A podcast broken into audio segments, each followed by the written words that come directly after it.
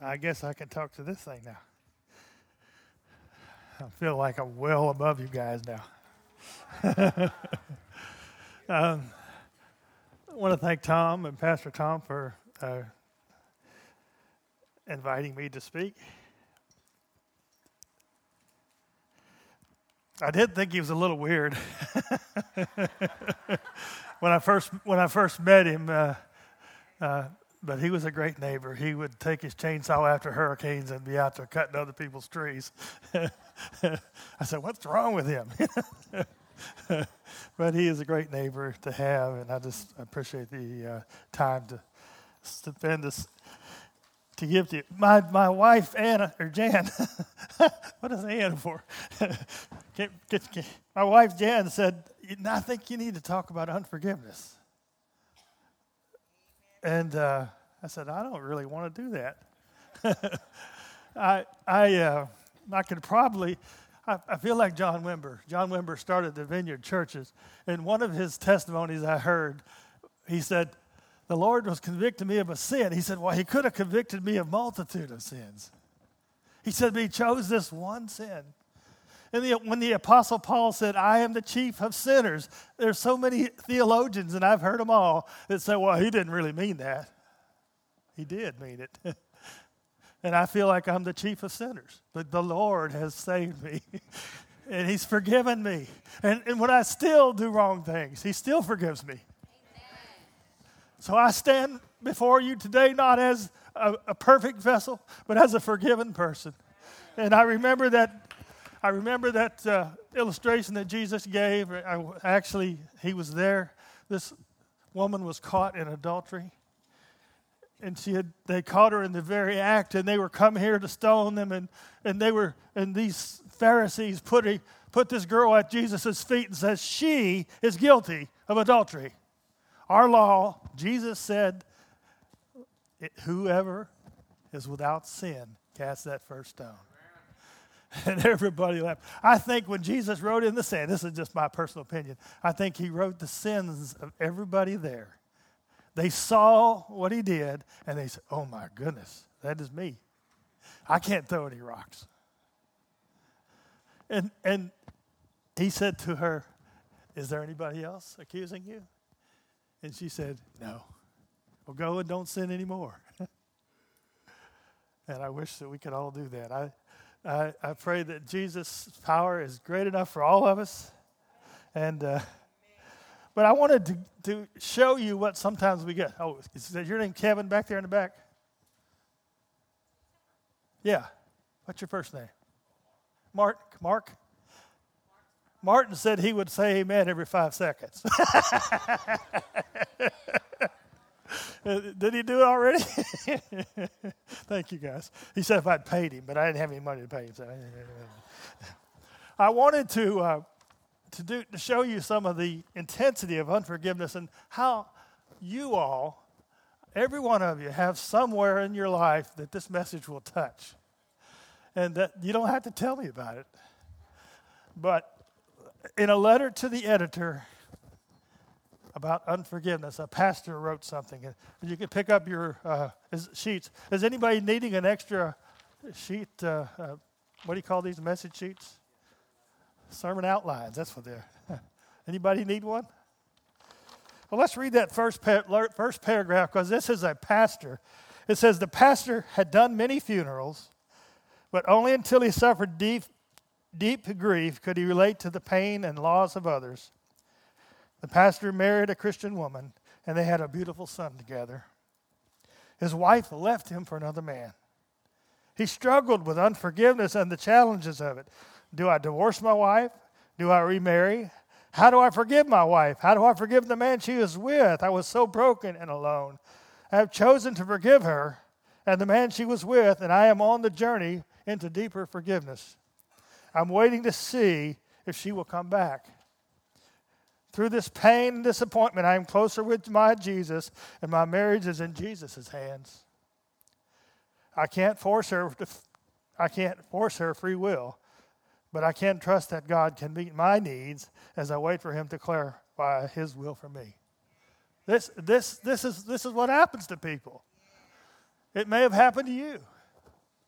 But I want you to know that Jesus will comfort you and he will provide for your every need. That's what he says. He promises to provide for our every need. And he will, and he can. And, and you say, Well, I, I really don't know what I'm going to do. I, I, I just feel so lonely. I'm so alone. And I've heard that from a member last week, as, as early as last week. I'm so alone. I feel so lonely. Jesus says, I will meet your every need. And we have to believe that. We have to believe that's true.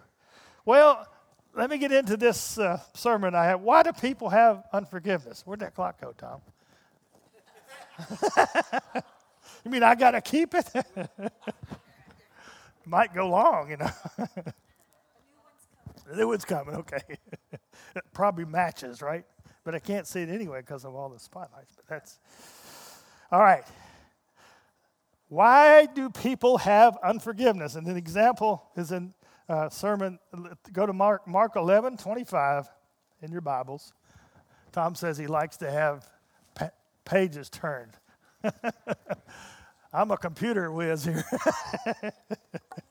so you'll see me go to my computer. I got a bunch of uh, Bibles in there. Uh, you can read this out of the uh, sermon outline if you want.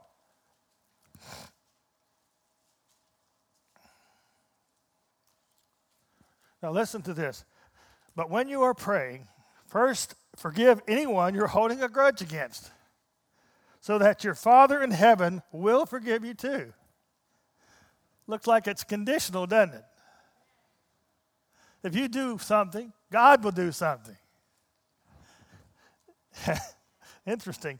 Now, why do people have unforgiveness? I, and I read this in, in some of my preparation as I was pre- preparing for this message.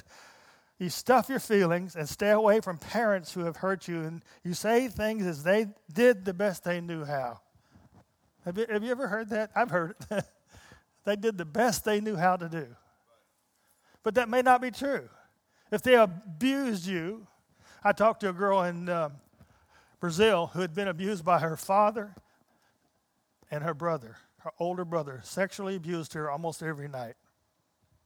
She was in fear of going to sleep. and then she got she ran away from home at 16 and and she went to a church and got saved. And a pastor says, "Now you must forgive your brothers." No way. she said, "You got to do it." Because that's what Jesus said to do. It doesn't matter if we feel like doing it. We have to do it. So she says, oh, all right. So she forgave her father. Her, fa- her father cried, and now he's a Christian. She forgave her brothers. The younger brother got saved. The older brother died of AIDS.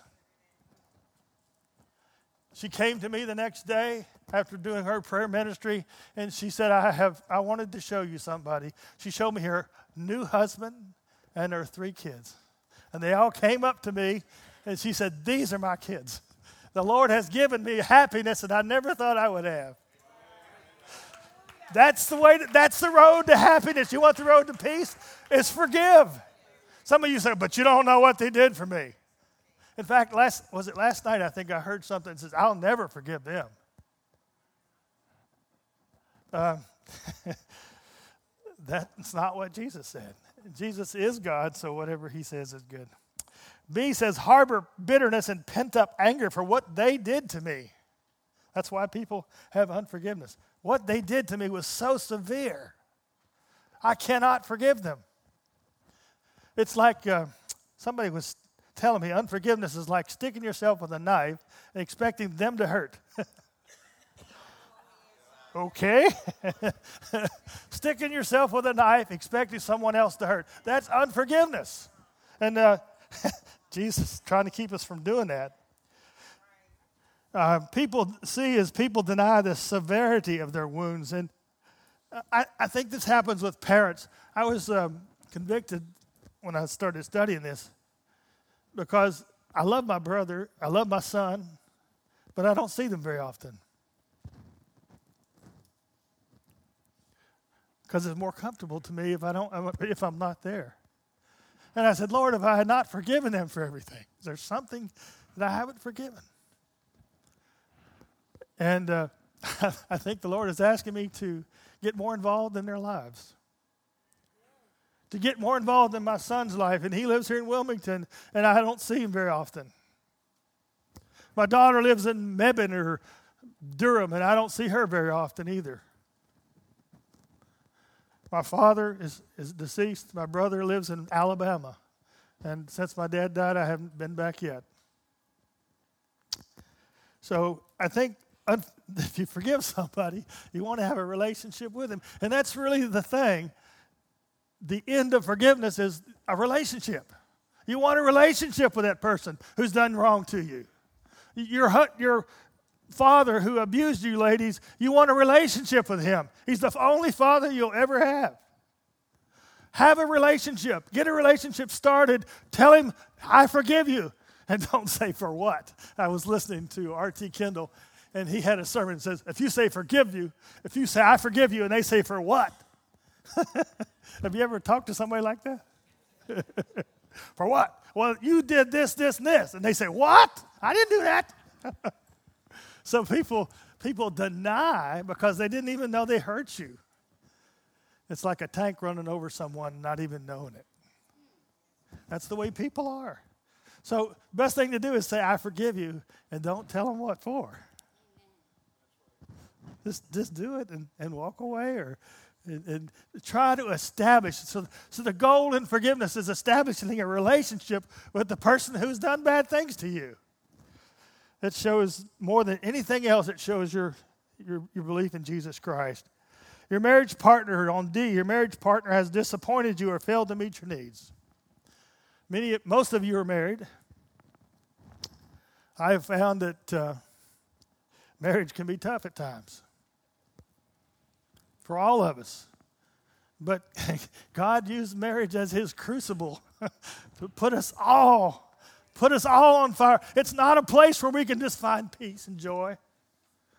It's a place where we have a bat, it's a battleground really is. But the Lord wants you to have peace, and He wants you to have joy, and He will give it if you follow His example and do what He says to do. All right, either you want the person to feel the pain and hurt like you did. oh, yeah, I've done that. I want you to hurt just as much as I hurt. Have you ever heard that before? You've seen it. You've probably done it. I've done it. I want them to hurt. It hurt me. They didn't know anything about it. They were like that tank that ran over me. Didn't feel anything. I want them to feel it. So I will do that. And then F is punish, and I will punish them, right? But that's not what we're supposed to do. We must forgive them. A lot of times people uh, won't forgive somebody because they feel like if they if they don't forgive them or if they forgive them, you've, you've let them off the hook. Is that right? You've let them off the hook if you forgive them. You tell them they're not guilty. But look what Jesus did for you.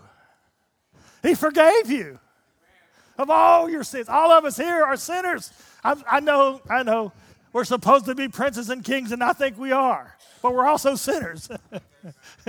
and this is a, if you go to some churches, they'll say, I'm a sinner saved by grace. You go to another church says, I'm a priest and prince. Why, why did churches divide against that? That? That's something that we won't ever know for sure. But I know that even as a, a, a prince, I have sinned. I know that Jesus is my Savior, but I have sinned. And I think when Paul said, I'm the chief of sinners, I think he meant it. I think he meant it. It meant just what he said. He knew his own sin.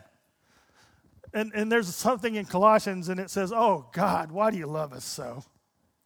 Why do you love us so? We're so imperfect and so unbalanced. Why do you love us so? But he does. Jesus loves us. Thank you. You know what? I, have I've heard uh, there's a song going out now that He loves us. Oh, He loves us. I can't sing very well, but that's the song that, that uh, He loves us no matter what we do. There's nothing in, in the. I think uh, Graham Cooke says this in one of the songs. He says, "There's nothing you can do to make the Lord love you less. You can spit in His face, you can kick at Him, but He will not love you any less than He did before."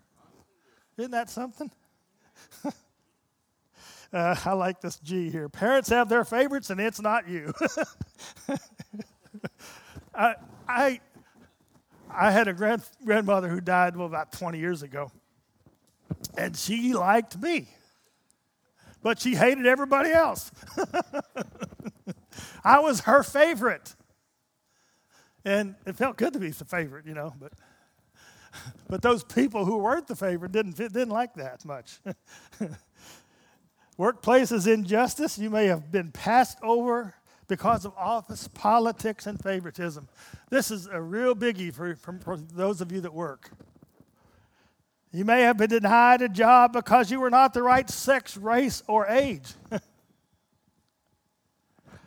may have been denied a job Someone who flattered the boss got the job you wanted. You were more qualified, but that was not considered. These are all workplace. I know, I know you guys have the same thing going on. There, you know, you see these. We watch Jen and I watch the Hallmark Channel a lot, and uh, I should have gotten that job. You know, you're real disappointed. Now, if you let unforgiveness work on you, it'll work on you, and you say, "I should have gotten that job," and it'll last for years. You will not treat that person the same way. What's it do to you? It starts depositing bad feelings, bitterness, and anger, as the Bible says a, a bitter root will develop. and it'll mess you up, let me tell you. Unforgiveness hurts. Number two, even when you think you're making the other person suffer, it's, it's hurting you. It's like that sticking that knife. If you can use this illustration, stick a knife in, your, in yourself, and say, I want them to hurt. it really works. All right, we're going to go to the Bible, and one of the stories, one of my favorite stories in the Bible, is Genesis 37 1. I'm not going to read the whole thing, but I will tell you the story about Genesis. And uh, I want to tell you the story so that we can do it in, t- in time and you, you'll listen to me a little better. All right, if you go to the 37 3, it says, The father, Israel, did heighten the unforgiveness of his son. Why did he do that? How did he do that? You can, you can talk back to me. Now, he loved Joseph more. He had his favorite son. Now, now, how do you think? Joseph also, it says in the Bible, Joseph also told on his brothers. So here's the favorite son looking at everything they're doing. He's 17 years old, and he's telling all the bad things that the brothers do. So what? How do you how do you, how do you think the brothers felt? Very annoyed. Yeah, they were annoyed, and also they were bitter and angry at Joseph. Now, so Joseph was, and then to top it all off, he has a dream. And he dreamed that he was the king and they were, they were bowing down to him. And, and they said, Oh, we're not bowing down to him. He's the brother we don't like. So let's get rid of him. Let's kill him. That's, they had murder in their hearts. And you all know what happened.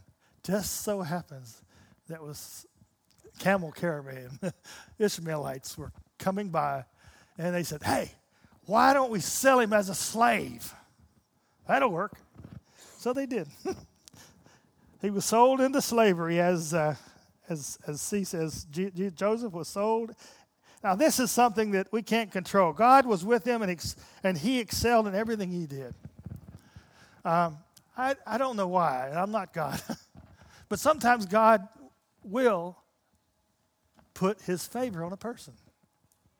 It's not because they're greater. And I like Bill Johnson's humility. He'll say, So what if you've had two or three different kind of tongues? That you can't brag on that because God gave it to you. you got it? So what? God gave it to you. And He does that same thing with people who are blessed and honored. He gives money to some. He gives, he gives talent singing to some. Wish I could sing like Sarah could sing, you know. and, and some of the others that have been up here, goodness sakes. But it, he does give out talent to people. I don't know exactly why he, he missed me. I'm just messing with you. I don't know. I feel honored to be here, I'll tell you that. Elvis Presley. Yeah, I like Elvis now. He's my buddy. I know it's probably a sin, but but the Lord forgives, right? Whoa. Mike Hogan said it just shows your age now. He knows how old I am. So I look like I'm 50. I, I, got to forgive him. That's true. So some people just seem to have it all right. They have it all made and, and they excel in everything they do. What does God want us to do? Well, I love them. I love them, Lord, and I forgive them for everything they've done. That's you don't know why God I don't know why God gives some people some things and some people other things and, and it says in the Bible some are preachers, some are teachers, some are or uh, gifts have the gift of helps. We don't know why God gives it to certain people. We don't know. God does. So we just have to trust him. Say, Lord, I don't understand this. I don't know why I don't have the talent that they have. I don't know why I'm like I'm not like Joseph, who was good with the books. He, he was good with the finances, and so Potiphar trusted him so much that he put him in charge of his whole household. And he was pretty rich, I think. So he was in charge of the whole household. And uh, but his Potiphar's wife found Joseph to be very handsome handsome and well built. So what did she do? Tempted Joseph. Now God could have said, "I can't tempt Joseph. He's he's mine." And that's not what God did. He let the temptations go. And Joseph says, "I cannot do. I have everything given to me. I can't take it and give it." He said, I can't do this thing with you because everything I, that Potiphar has has been given to me except for you. You're the only thing that, that he doesn't have, doesn't give to me. So Joseph, the story was he resisted Potiphar's wife many times, probably a lot. So he did he did well. And then she went in the he went in the household and she was alone with him. And what happened? He says, I can't do it. I can't do it. So he ran. Well, she grabbed him and ended up with his coat. And that coat got him in trouble because he was a slave and he went to jail for having relations with Potiphar's wife. And he was doing nothing but right. Now, what would you do if you were Joseph? Say, Lord, what'd you do that for? Wouldn't you? I would. I'd, I'd, be sitting on my knees or in that prison and say, God, why am I here? You know I was innocent. You know I didn't do what they say I, do, I did. But he did it anyway. And he was there for two years, and then the, I guess the baker and what's the other guy's name? Candlestick. Oh, not the candlestick.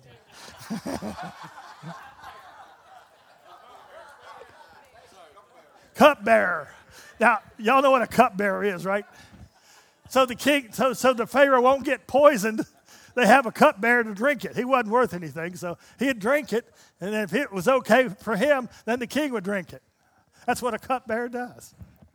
They had a everybody tried, you know, one of the favorite ways of getting rid of the king is poisoning him. so they they did a cupbearer, somebody who wasn't as worthy as the king. So that's what happened. Now they were in prison. I don't know what the what, what they did wrong. Didn't say, but they were in prison, and then what did, what did uh, Joseph do?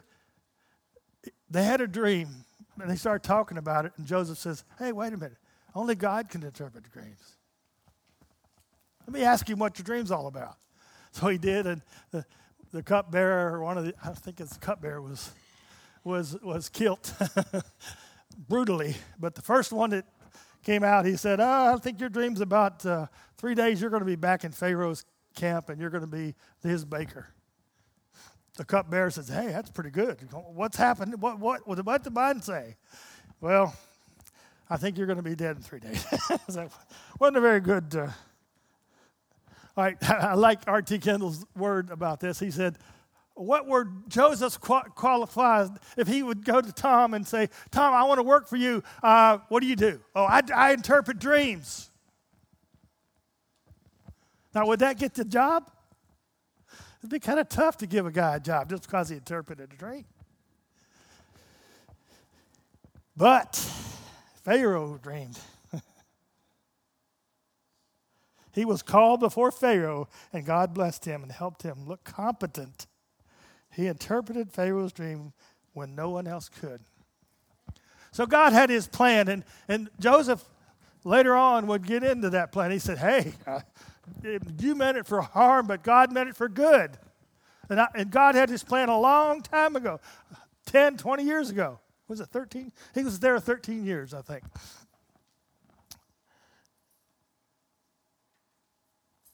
He was called before Pharaoh, and God blessed him, made him look competent. He was second in command of all Egypt and given the opportunity to use God given insight. This is the K I got. Wow. Second in command. He was like the vice president, except he had more power. Our country doesn't give the vice president much power. I was, well, we'll get on, we'll get on something else. I don't want to get in politics. So he met his brother again, the L there, and was able to get back at them for sending him to Egypt.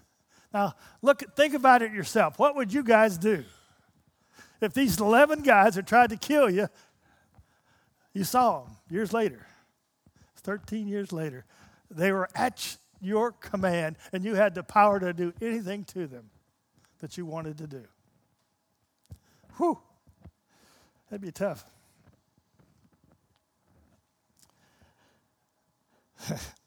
but through, through Joseph could understand Hebrew, and they didn't know that because he looked Egyptian. I don't know if he had his head shaved or whatever, but you guys have seen these walk like an Egyptian things. anyway, an Egyptian at that time, they looked like Egyptians. I don't know if he dressed that way or what, but he looked. He didn't look like their old brother, who is only 13 years older, but he didn't look like it. So they didn't know what he was doing. So they talk in Hebrew and they say, "Hey, this guy don't trust us. He's accused us of spying on the land. Uh, why don't we just uh, tell him about our family. And then Joseph says, Do you have any more? He said, Well, we had a brother, and, his, and he, he is not with us anymore. That's what they said. He didn't say they killed him or they sold him into slavery. Uh, so they tried to make themselves look pretty good. Now, I was reading through Psalms, and I came upon in there. I don't think he came up with this way of thinking without suffering. This, is this was a surprise to me. Then he sent someone to Egypt, ahead of them, Joseph, who was sold as a slave. They bruised, they bruised his feet with fetters and placed his neck in an iron collar until the time came to fulfill his dream. The Lord tested Joseph's character. This is in Psalms 105 17. I. Uh, Thanks, thank you for the internet and Google. I was able to find that. I knew it was in there somewhere, but I couldn't find it anywhere. But you know, it's pretty tough having something around your neck, a chain tied to it. So, so Joseph didn't have a picnic in prison. This says it wasn't a picnic, but he was tested in that prison. Now, if you are, if you have a great prophecy on your life, what happens next? Boom, the bottom falls out. No, Lord, I had this great. I have had people say, I'm called to preach. You may be preaching 20 years from now. So the thing to do is to let the Lord have you completely. All right. Num- number four, A says a craving for revenge is normal but not scriptural. I want to get back. Have you ever heard the saying? There's a saying that says, oh, what does it say? It did come in my head a while ago. It's, it's, it's about holding a grudge. Payback. Payback is, what is it? Yeah, payback. Payback is H E L L. That's what they say. I've heard that in the military. I can't say those words. but what's that? That shows you revenge. This person is paying back somebody else for doing something to them. Payback is H. I'll say that. That's what people say. Now, what are they saying? They're saying, I'm going to get you back. What's that show you? That they haven't forgiven them. That they want revenge. What's that do? Hurts you. Those, that person that will not forgive gets hurt. That, that's backwards. That shouldn't happen that way. B, 4b says revenge can control and corrupt us. You might think you're getting back at them, but you also have a bitter heart in, your, in yourself. And that root of bitterness will grow and grow and grow until you are a hateful person to be around. That's, that, don't you know people like that? All right, I had a woman one time tell me every time she called mama, mama lived in somewhere in, in North Carolina. She said, every time I call mama, she's extremely negative. What do I do? I've forgiven her for her sin of being negative. But I don't want to be around her anymore. Because every time I'm around her, I feel like she's dragging me down. What does that mean? What do you do? So, my advice was call her, tell her you love her. And when she gets negative, just say, Mom, I'll see you later. I'm not going to let that negative influence in my heart. And I, and I really don't, and I advised her, I said, I don't, I don't believe you have to go see her, but you've got to be her daughter. Even though she's a negative person. And, and show her things. Reconciliation is what you're after, and show her ways to, to be reconciled to you. And say, Mom, I'd like to come visit you, but if I do, I don't want any negative taught or thought or, or talking. You could, that way she will see what's going on. And this, these are hard things to do. They really are, especially with your parents. Your parents don't always treat you like you want to be treated, but you got to forgive them anyway. I was telling somebody just yesterday that's the only mother you'll ever have. Isn't that something? You only got one mother. And God knew before you were born where you're going to be. It's Psalms 130, one, not, Psalms 91 says, He knew you, or 139. Psalms 139 says, He knew you before you were born. He knew you in your mother's womb, and He knew the days of your life would, and what they would be. So, God, you can say, God, how long is Tom going to live? Oh, He knows. God knows everything. So you think, oh boy, they were taken before their time. Whose time? Whose time is that? God says, I know how long they're going to live. And, and there's nothing Satan can do to stop that. Nothing. God is in charge. And, and Jen and I had this talk about uh, praise God in or for, it uh, it's, depends on which translation you read, for all he has done.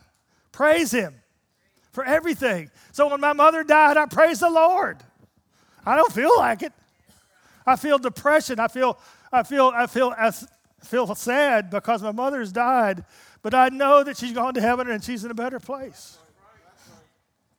And the people that have been to heaven don't want to come back here. Has anybody here had a near death experience? Did you, did you get in heaven? People that go to heaven, this has been my experience. I've read 100 books about this. They never want to come back. Because when their test is over, they want to stay there. That's just amazing. Where are we at? Three D. Joseph would not become the man he was if he hadn't have spent 13 years of hardships plotting revenge. it says, would not have become the man he was if he had spent 13 years of hardship plotting revenge. So basically, God was testing him. He knew that he was supposed to be tested, and he was tested, and God, and he probably was wondering, God, when are you going to do something? You gave me this dream back when I was a kid. When are you going to when are you to make it happen? And I'm sure when he went in front of Pharaoh, and Pharaoh was uh, saying nobody else could interpret this dream, and I had a dream. I'm sure he was saying, "Well, there's nothing I can do to get out of here." I'm held. He probably was depressed. In fact, he, he thought, I'm here, I'm here forever. What do I do? So I just, I don't think we know how Joseph felt because the Bible doesn't say it. But when he come in front of, when he became, when he came in front of Pharaoh, he said, only God can interpret dreams. Pharaoh was so impressed with that. Here was a man who worshiped idols. Uh, if, you, if you study the Egyptian gods, they are not, they're Isis and bunch of other gods they have. They have a bunch of gods and they're not nice. And he said, My goodness, this guy knows exactly what he's talking about. He knows exactly what I did. But it was because of Joseph's lifestyle that he was brought in front of Pharaoh in the, in the, in the first place. God says, Okay, you're ready now. You're done. Go ahead and, and, uh, and wow everybody with what I'm going to tell you. And God told him the meaning of the dream. Number five says uh, we shouldn't try to prevent that Nothing hurtful has happened when it has. If there's somebody in your, in your life, a, relative or a friend that you have not, con, you have not called for years, and there's, there's something they did to you, pick up the phone and call them. And say, hey, I just want a relationship with you. What do I need to do? I really believe that's hard, but it's, it's true. I really believe that's true. And your coming back to that person will mean a lot to them. Let's think about yourself. If somebody called you that is in your past and says, I'd like a relationship with you, and that what, what do I need to do to get that relationship going? it would be very powerful. But don't deny it was real. A lot of times people say, well, my dad did everything they could do. Well, they, they might be sinful. they might have sinned. Forgive them for that sin and let them go. Or my father or my mother or this person, that they, they abused me or whatever they did. Forgive them. Forgive them. It's not just to flip it, forgive them. Forgive them. I was talking to one lady and she said, Somebody did me wrong. And I said, I forgive them, Lord. I choose to forgive them in prayer ministry, which we do. She said, the next day I woke up, didn't feel like it. I still didn't like them. I said, Lord, today I choose to forgive them. She did that for six months. It took six months before she felt that forgiveness for them. She saw her. She saw her later on. There's a uh, Tom says sometimes if you're standing next to the person and you don't want to sing by them, you haven't forgiven them yet. That's true. So for six months, she prayed every day, every morning. She said she got up and she says, I forgive her in Jesus' name. And, and nothing happened for six months, but she kept doing it. And then she saw her at Walmart about six months later and she had forgiven him, and God just washed over her with peace and joy and love. And uh, she saw her in Walmart and she just gave her a hug. And she said, I love you. You think that made an impression on that lady? I think it did. This works. I'm telling you, this works. It's not easy, but it works. This forgiveness lifestyle works.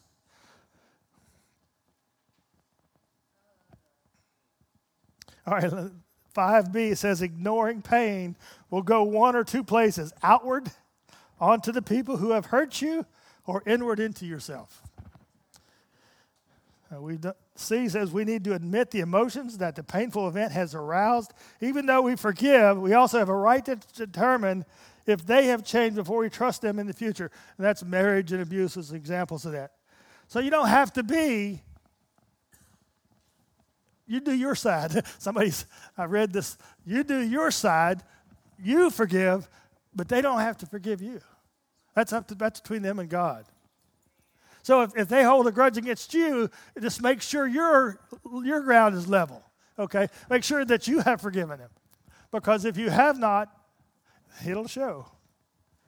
But if you have all unforgiveness out of your heart, then you can have a relationship with that person.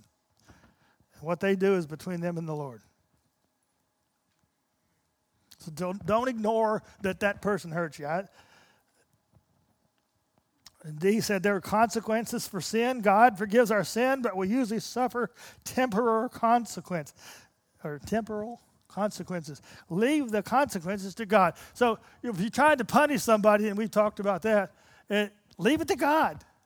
Say, God, that person did, did the wrong thing. It says definitely wrong. They were wrong. And the Lord just sitting there like this. He saying, okay, they're wrong. Now what? What are you going to do? I forgive them, Lord.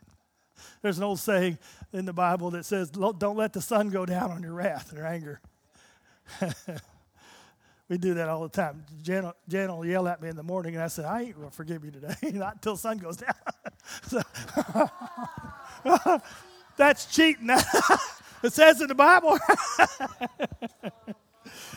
Wrong motives. Motives are not right. So be forgiving. Live a, live a forgiving lifestyle. I'm trying to tell you that.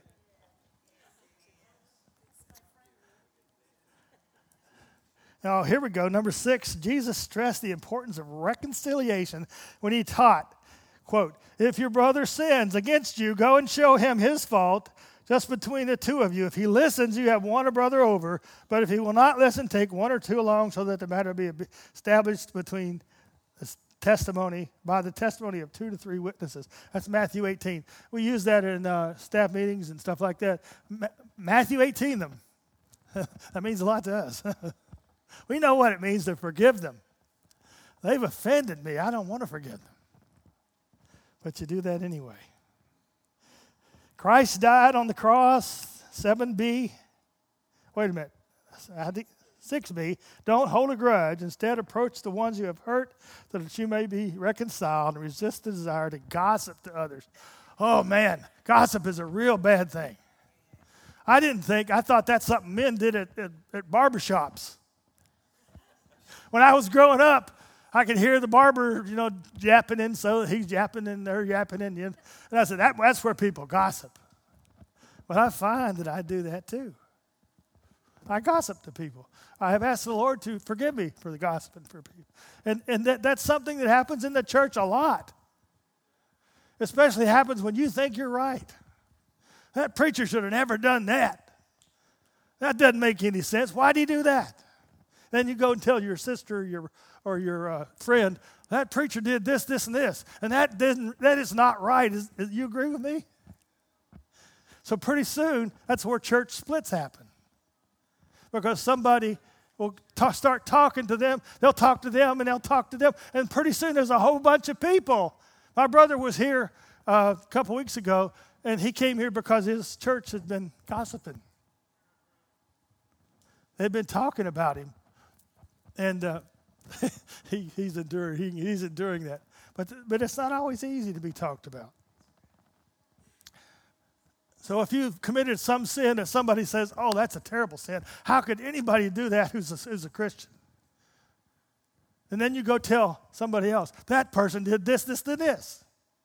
Then they go to somebody else. That person did that. Pretty soon, there's a whole bunch of people that don't like you. Why? Because somebody gossiped. That's what it is. It's, it's, it's telling something that you have no right to tell. Your job is reconciliation between you and the person who did the sin. What did Jesus do? He said, If you have not sinned, throw the first stone.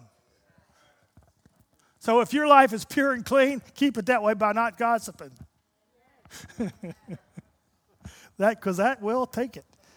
And I'm, I'm telling you, it's in the church. It's always been in the church, and, it, and it's around the church people. It, it's happened to Christians. I know good and well you Christians gossip. I've heard you. I've heard you do it. If I do it, just catch me. you shouldn't do that. That's true.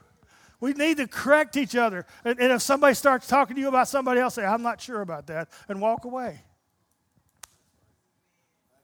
Pretty soon they'll get the, they'll get the hit. But what they want is somebody to agree with them. Somebody that, that, that, that, that may not be sure of all the details, and you're not either, but you tell them what you think. Oh, I think this, this, this. That shouldn't have been done this way, it should have been done another way. That's gossip. it's not up to you.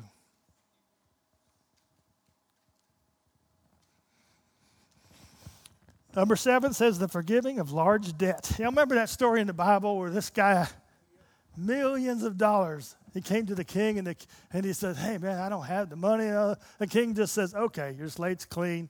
He hit the delete button on his computer and he said, You're all right.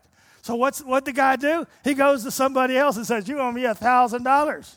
And he grabs him by the neck. I'm gonna put you in jail unless you pay it. So here's a guy that was just forgiven for millions of dollars, going to the person that owed him a thousand dollars, and he was mean. Well, the king found out about it. What did he do? He put him in jail. he says, You'll stay there until you pay for it, right?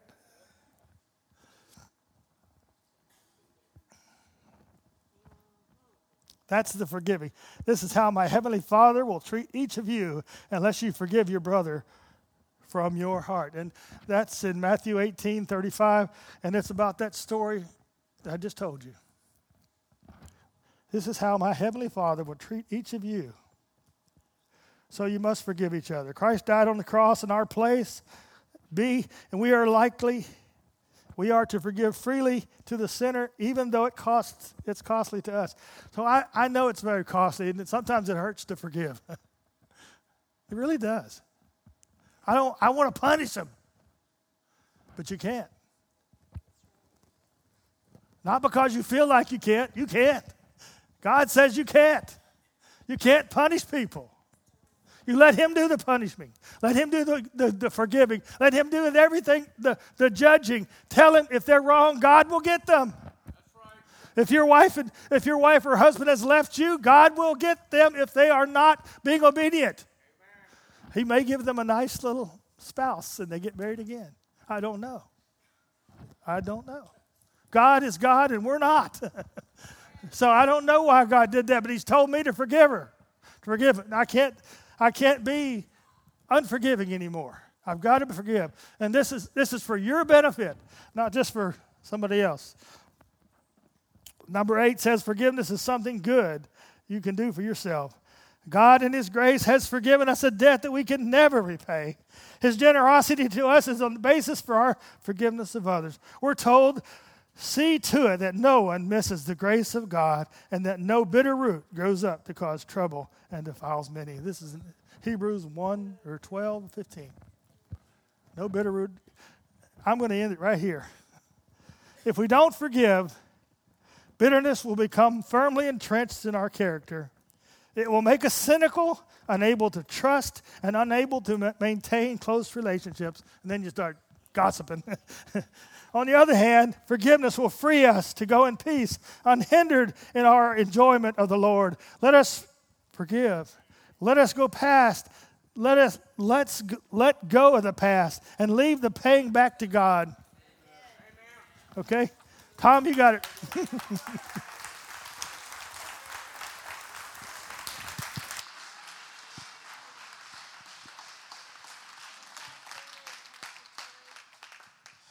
That was good, Terry. Thank you. Jacob, we have some music, or if we have, uh, let's uh, let's stand and you hear a message like this. I'm sure that it brings up memories of people from the past, and I remember years ago I had a similar situation that um, I struggled with to forgive, and the Lord set me up. I would pray occasionally for this couple, and one morning he showed up at my house to do some work that was called in by somebody else and we were both real surprised. And and uh, i had just prayed five minutes before and i believed my prayer for the first time in years. I said lord i think i believe that prayer. I've been obedient to pray it to forgive. And uh, he hugged me he said look can we get past our past? I said man i just prayed for you. This is such a god setup. And uh, so Terry was real clear. We don't allow violations of boundaries. We don't put our place ourselves in, in unsafe conditions, and but we are responsible for our side.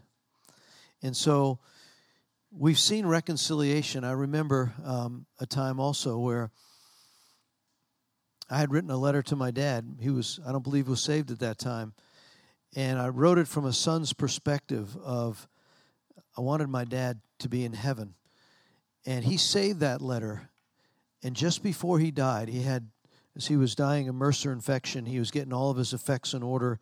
He pulled out a letter that I had written to him in 1982 And he said to me, Son, I sure hope I'm a better man than when you had to write me this letter. And man, we were both crying, and, and uh, I said, Well, Dad, you are.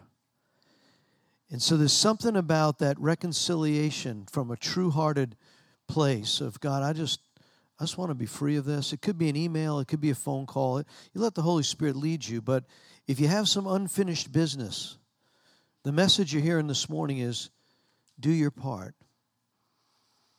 Forgive and you'll be forgiven. Doesn't say when you feel like it or when you get around to it. So, Lord, I just pray right now. Let's just close our eyes. And, Lord, I, I pray, Holy Spirit, you'll bring the revelation. He said, if anyone lacks wisdom, we can ask you. You'll freely tell us the truth because you're the Spirit of truth. So, Lord, I bring, ask you to bring revelation to areas of our lives that are either holding us back or places where the wounds or the echoes of our past keep us actually in bondage. And then, Lord, I pray for those divine appointments, those perfect kairos moments where we have an opportunity. If the person's not alive or you just don't know where they are, then you deal with the Lord in your own heart and, and just, I want to drop the stones. I want to drop the rocks, Lord. I don't want them thrown at me, even though I know there's times when I deserve them. Lord, show us how to drop the stones so we get to walk in a level of freedom. So, Lord, I thank you that you modeled this for us, Jesus. You hung there and you asked your Father to forgive them. They didn't know what they were doing. So, Lord, I pray for the spirit of forgiveness and reconciliation. Lord, I thank you that you're able to do exceedingly and abundantly above what all we'd ever ask or even think, according to the power that is within us the power of the Holy Spirit to move mightily and to set us free. So, Lord, I pray for the families here. I pray those that are in stressed relationships of wounds and brokenness, the memories. God will know that you're not going to erase our memories, but you can remove the power that's behind it. And in that level of freedom, that move of your spirit will actually set others free it sets the captives free. Lord, we want to aspire, like Lisa said this morning, that Isaiah 58 church that aspires to be in the true fast. But it's going to require work in our own hearts, and we know we have not arrived yet. But we're willing. And so move mightily, Holy Spirit. If you're here this morning, I'm going to ask the ministry team if you'll come. If you're here this morning and you want to rededicate your life, I feel like there's some here that's saying, you know what, today's the day. I just want to I just want to come into agreement with someone. I want to turn some things around, some choices, some circumstances.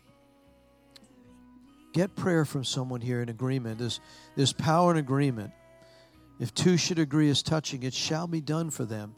You said you can speak to mountains to go into the sea, but it was conditional. First, forgive, and then pray in faith in Christ's name. So, Lord, we pray this morning if there's here that those that need to rededicate, maybe you've never given your life to Christ, and what an awesome day to come and say, This is the day that I want to be written in the Lamb's book of life. Or if you're here and you have a physical challenge, there's those places, either physical or emotional, that you're just in a battleground. You need somebody to help you gang up on the circumstances of life. Don't leave here without that prayer of agreement. You have not because you ask not. Seek, knock, the door shall be open for you. Keep on asking. Don't grow weary in well doing.